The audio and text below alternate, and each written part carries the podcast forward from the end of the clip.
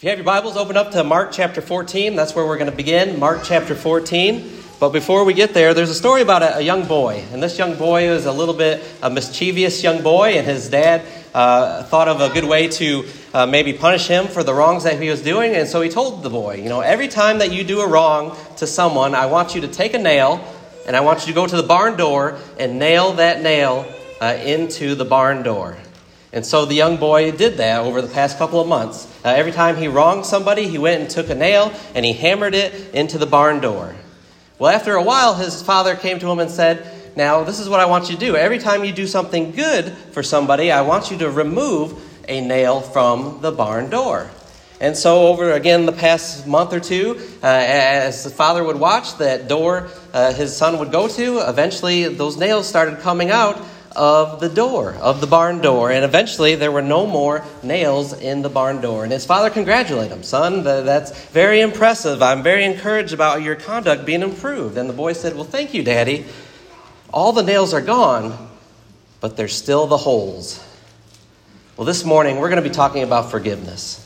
How Jesus forgave. You know, forgiveness is really the central theme, the core of the gospel, isn't it? The heart of what Jesus came to this earth was all about. You know, we'll call it different things from time to time. Remission of sins, forgiveness of sins, a reconciliation. But the idea is that we have sinned and we have been separated from God and we need to be restored, right? And there's that vertical fellowship between us and God that we need restored, but there's also the horizontal fellowship between our fellow man, right? Our brothers and sisters that who we might sin against. You know, we may have a lot of holes in our barn doors as well. You know, you might be thinking this morning, well, Michael, I think you've preached on forgiveness once or twice since you've been here, and you would be absolutely correct. Because it's something I think that we all struggle with in this life, is being Christ-like in our forgiveness. Or, you know, it's hard to say, I forgive you, right? And we understand that there's a difference between lip forgiveness and heart forgiveness. You know, if someone's coming towards us and we say, hey, how you doing? But as soon as they leave, you know, we're rolling our eyes. Can you believe that person? That's lip forgiveness. What we want is heart forgiveness. We play games sometimes with our forgiveness where God doesn't. We continually need to practice this discipline. It's an important thing. And if you listen to what Mikey read this morning in Matthew 6, you know, our salvation is on the line when it comes to forgiveness. If we can't forgive, God said, or Jesus said, that God will not forgive us. So what do I need to do this morning? What do I need to do to be better at forgiving others? That's what our lesson is going to be about. Now, of course, when we think of the Bible, we think of, well, what would Jesus do in that situation? Did Jesus leave us an example of how to forgive others? Well, yes, of course, we can think broadly and say, well, of course, John 3:16, he gave his life for the whole world, right? He did that. But is there a more specific example? Is there an example that I can look at to in the scriptures and say, hey, that's what Jesus did to help forgive someone. Maybe I can apply that into my own life. And there is exactly that this morning. If you're in Mark chapter 14 this morning, I want you to notice a couple of things first before we dive in. In Mark chapter 14, starting in verse 27, here, of course, we read about Jesus right after he institutes the Lord's Supper, right before he's going to be arrested and go to the cross. In Mark 14, verse 27, it says, and Jesus said to them, you will all fall away because it is written, I will strike down the shepherd and the sheep shall be scattered. But after I have been raised, I will go ahead of you to Galilee. But Peter said to him, even though you may fall away, yet I will not. And Jesus said to him, truly I say to you that this very night before a rooster crows twice, you yourself will deny me 3 times. But Peter kept saying insistently, even if I have to die with you, I will not deny you. And they were all saying the same thing also. So again, you know, Jesus here is saying, listen, I'm going to go to the cross. I'm going to die. And Peter speaks up, doesn't he? It's Peter. Our lesson is going to be around Peter this morning, who says, listen, I will not deny you. I will even die for you.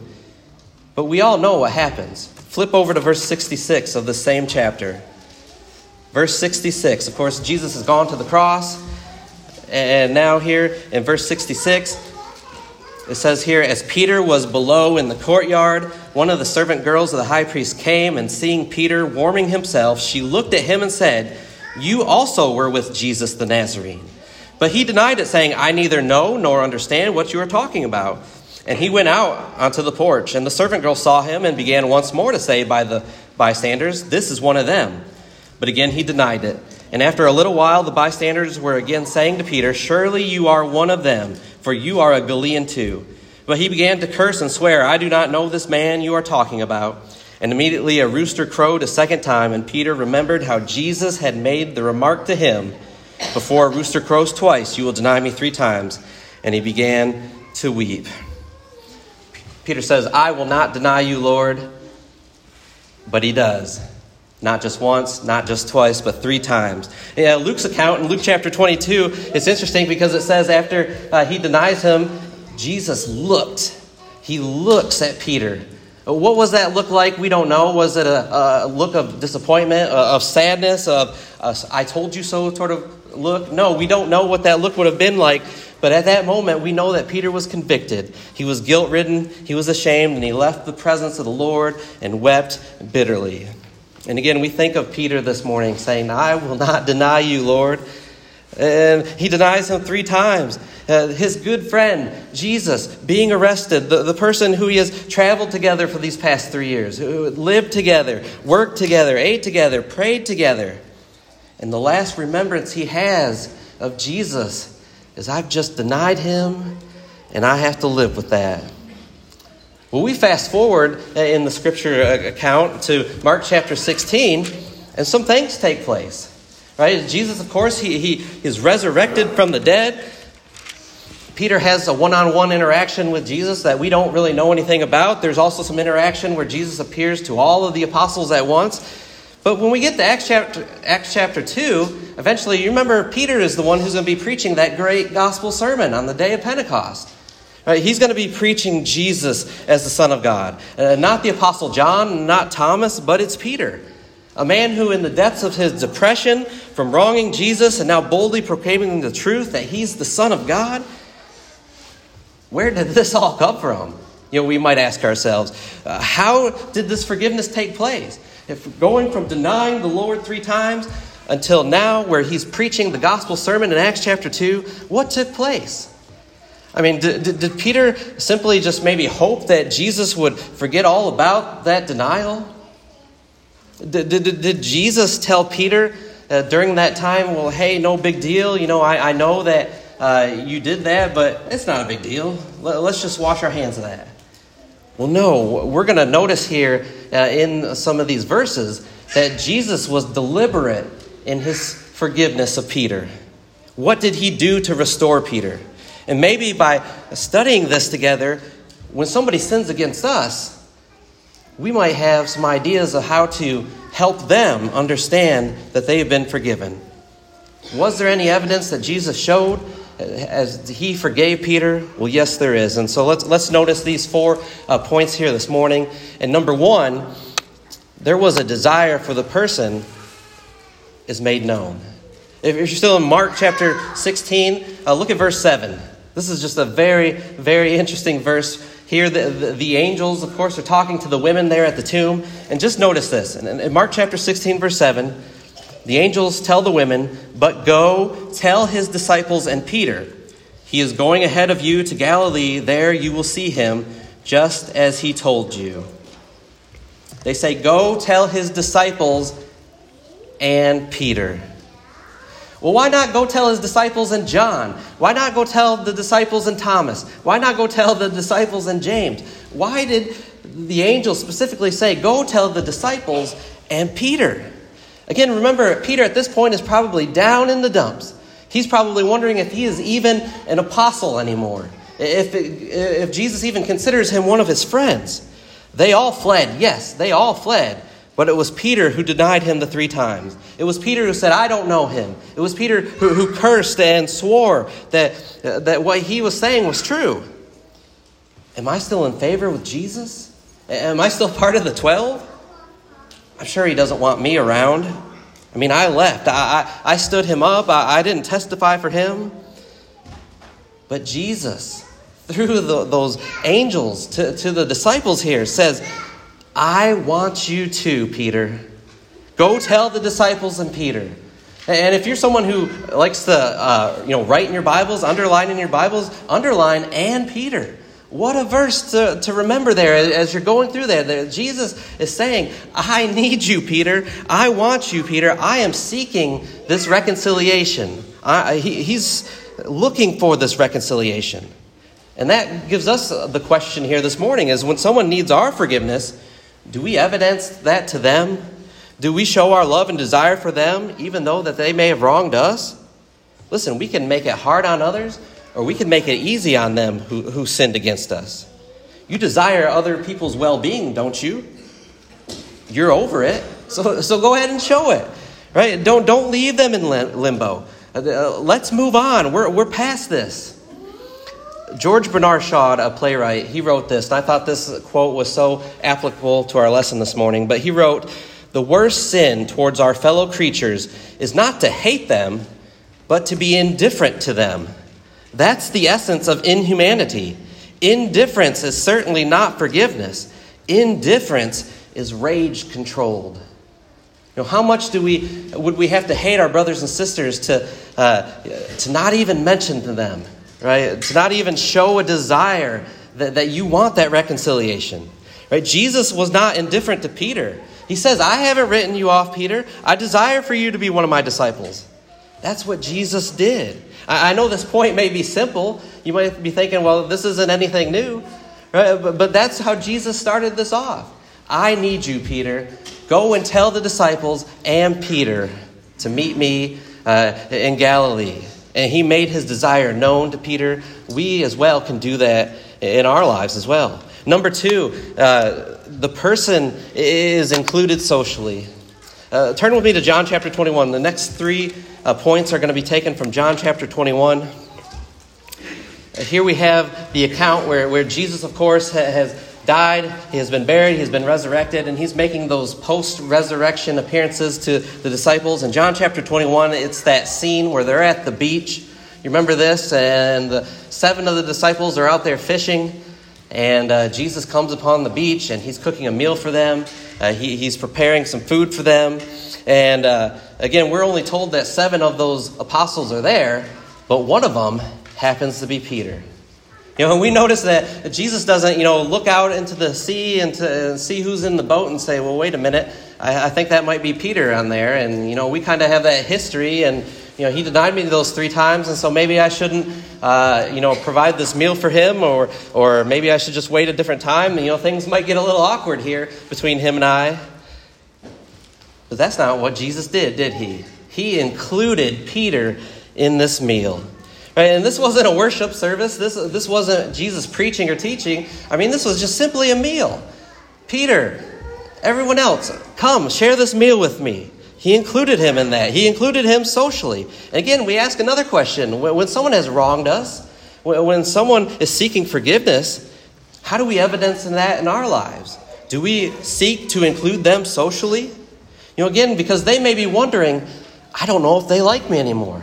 I don't know if they'll ever talk to me again.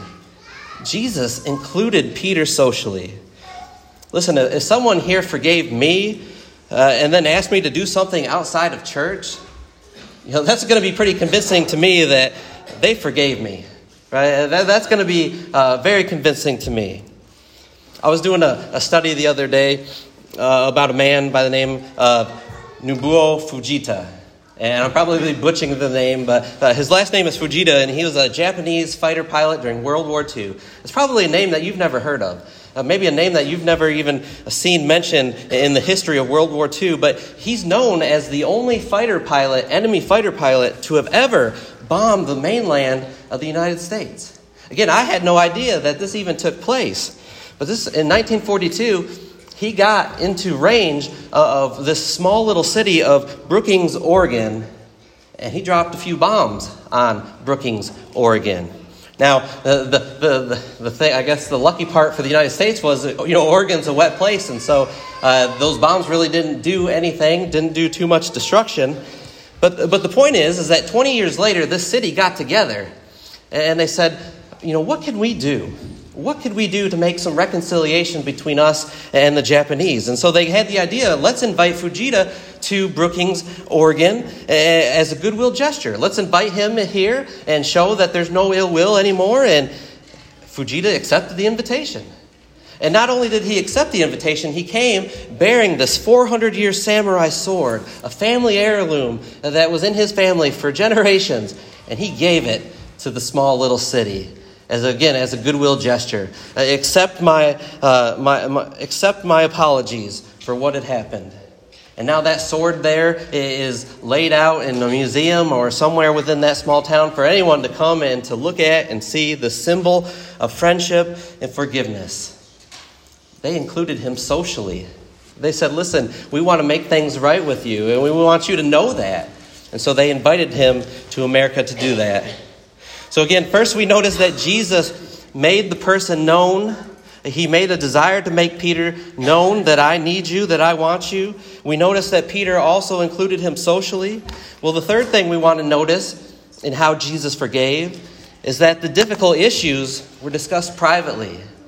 If you're still in John chapter 21, notice verses 15 through 17. They're going to have this conversation, Peter and Jesus alone. And it says, so when they had finished breakfast, Jesus said to Simon Peter, Simon, son of John, do you love me more than these? And he said to him, yes, Lord, you know that I love you. He said to him, tend my lambs. He said to him again a second time, Simon, son of John, do you love me? And he said to him, yes, Lord, you know that I love you. He said to him, shepherd my sheep. He said to him the third time, Simon, son of John, do you love me? Peter was grieved because he said to him the third time, do you love me? And he said to him, Lord, you know all these things. You know that I love you. And Jesus said to him, tend my sheep. Right? So here's the picture we get, right? Jesus and Peter, they're walking along the beach together alone, and they're discussing the past events that have happened. And it's here really where Peter and Jesus, that relationship is mended. See, when forgiveness is sought, do we discuss those things in private? I mean, is that our attitude to go to those people in private to hash those things out? You know, I can see a lot of brethren say, well, listen, Peter, he took that publicly when he denied Jesus. So Jesus ought to do that in public as well, right? To maybe turn the tables a little bit. That's not what happened, right? Jesus took him aside privately and had this meeting. And he says, do you love me more than these? You know, now, I know there's a little bit of discretion. What was he talking about? Was he talking about the fish that they had just caught? Or was he talking about the fishing equipment that Peter, was a fisherman and grew up doing? Or was he talking about the other disciples? And I think that's the point that Jesus was trying to make. Do you love me more than the other disciples? Because remember, Peter, a couple of days ago, you got on them, didn't you? You said, I won't leave you. Even if anyone else leaves you, I won't do that. Do you really love me more than these others? Well, here's the point of this conversation, is he took it to a private setting. Jesus walked alone with Peter and discussed their relationship. Right? Things are better when we do it face to face. You know, I know we live in a world today where everyone has a smartphone, everyone has, video chat or whatever, just access to a phone or some sort of communications device. Social media has made this tough, hasn't it?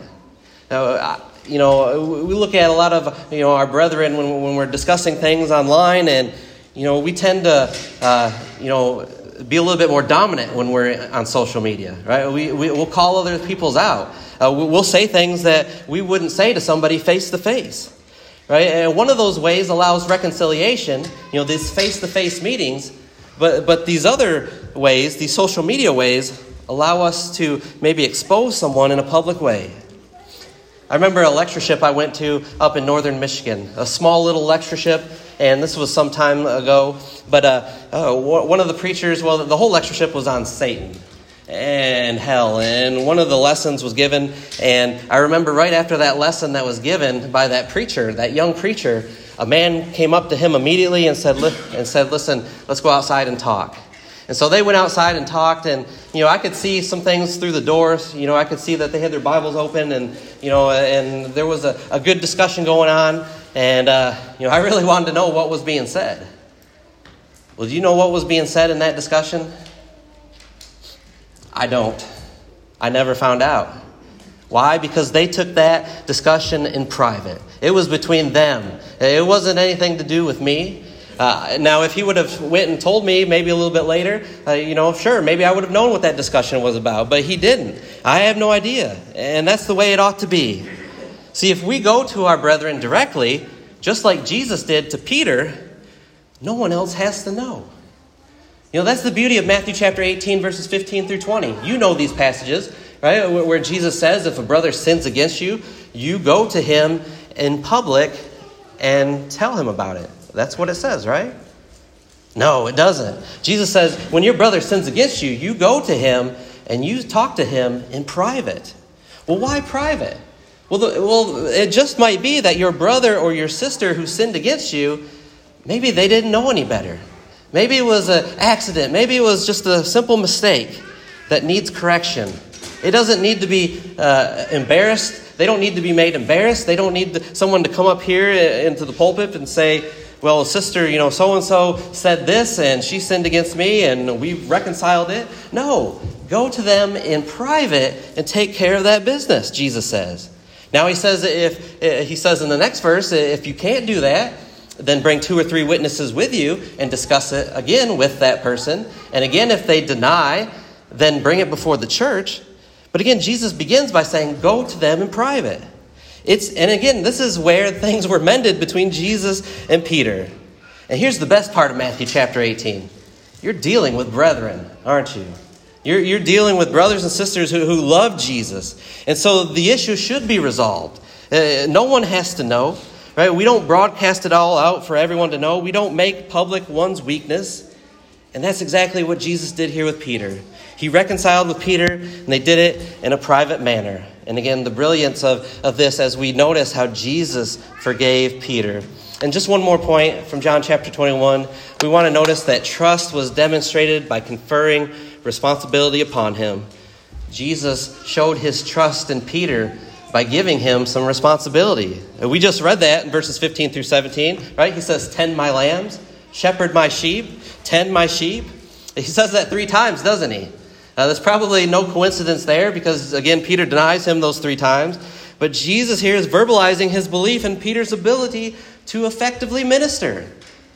I need you, Peter. I know what you're capable of, and I'm giving you that responsibility back. I need you to shepherd my sheep, tend my lambs. You know, I've heard often brethren, well, not often, but I've heard brethren sometimes say, well, listen, I'll forgive that person because that's what the Bible tells me I need to do, but they just better stay out of my way. How can a Christian, a forgiving Christian, a Christian who has been forgiven and who is supposed to forgive, how can we treat each other in such a way to say something to that effect? Or the preacher, the story of the preacher who moves to a new work and he goes in and he's being being introduced to all the new congregants, and they say to the one person, well, listen, you see, brother so-and-so over there. Listen, I'm just warning you, if you ever cross brother so-and-so, he's going to write you off. Just be careful around brother so-and-so. That's not how Christians behave. The Christians don't write other people off, write other Christians off. There's a phrase sometimes I hear a lot, and I always cringe when I hear it, when people say, listen, I love you, but I don't have to like you. And I understand why they say that, right? Because the Bible says we have to love one another. We want to love one another. But we have different personalities. We have different characteristics. There's just some people that maybe we don't mesh well. And so people will say, listen, I love you, but I don't have to like you. And again, I cringe when people say that. Really? That's our mentality? Imagine Jesus saying to Peter in this instance, listen, you denied me 3 times. You left me up on that cross. I love you, Peter, but I don't like you too much right now.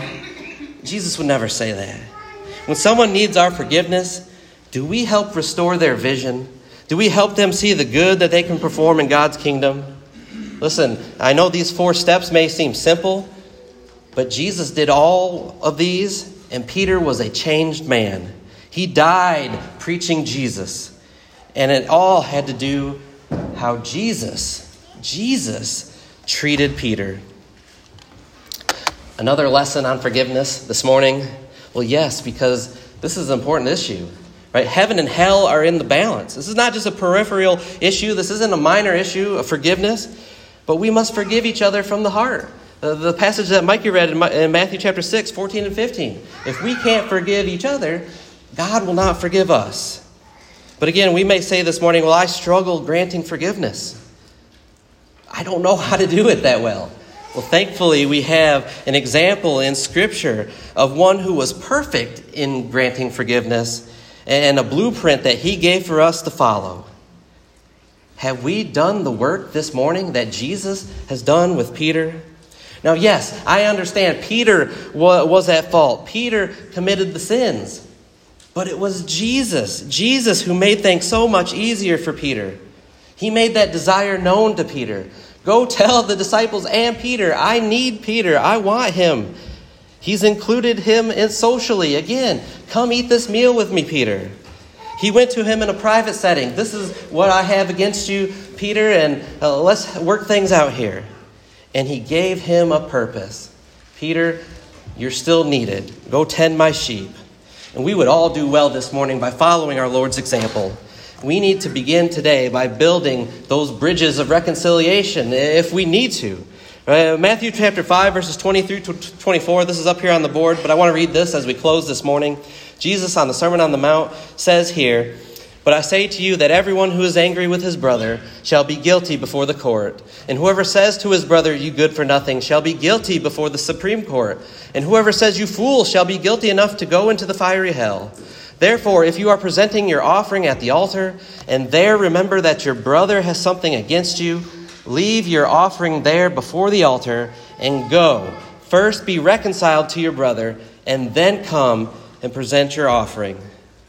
Jesus says this morning, make forgiveness a priority in your life. Whether you need to ask someone for forgiveness or someone is seeking forgiveness from you, make it a priority. Leave your gift at the altar and go and get it done.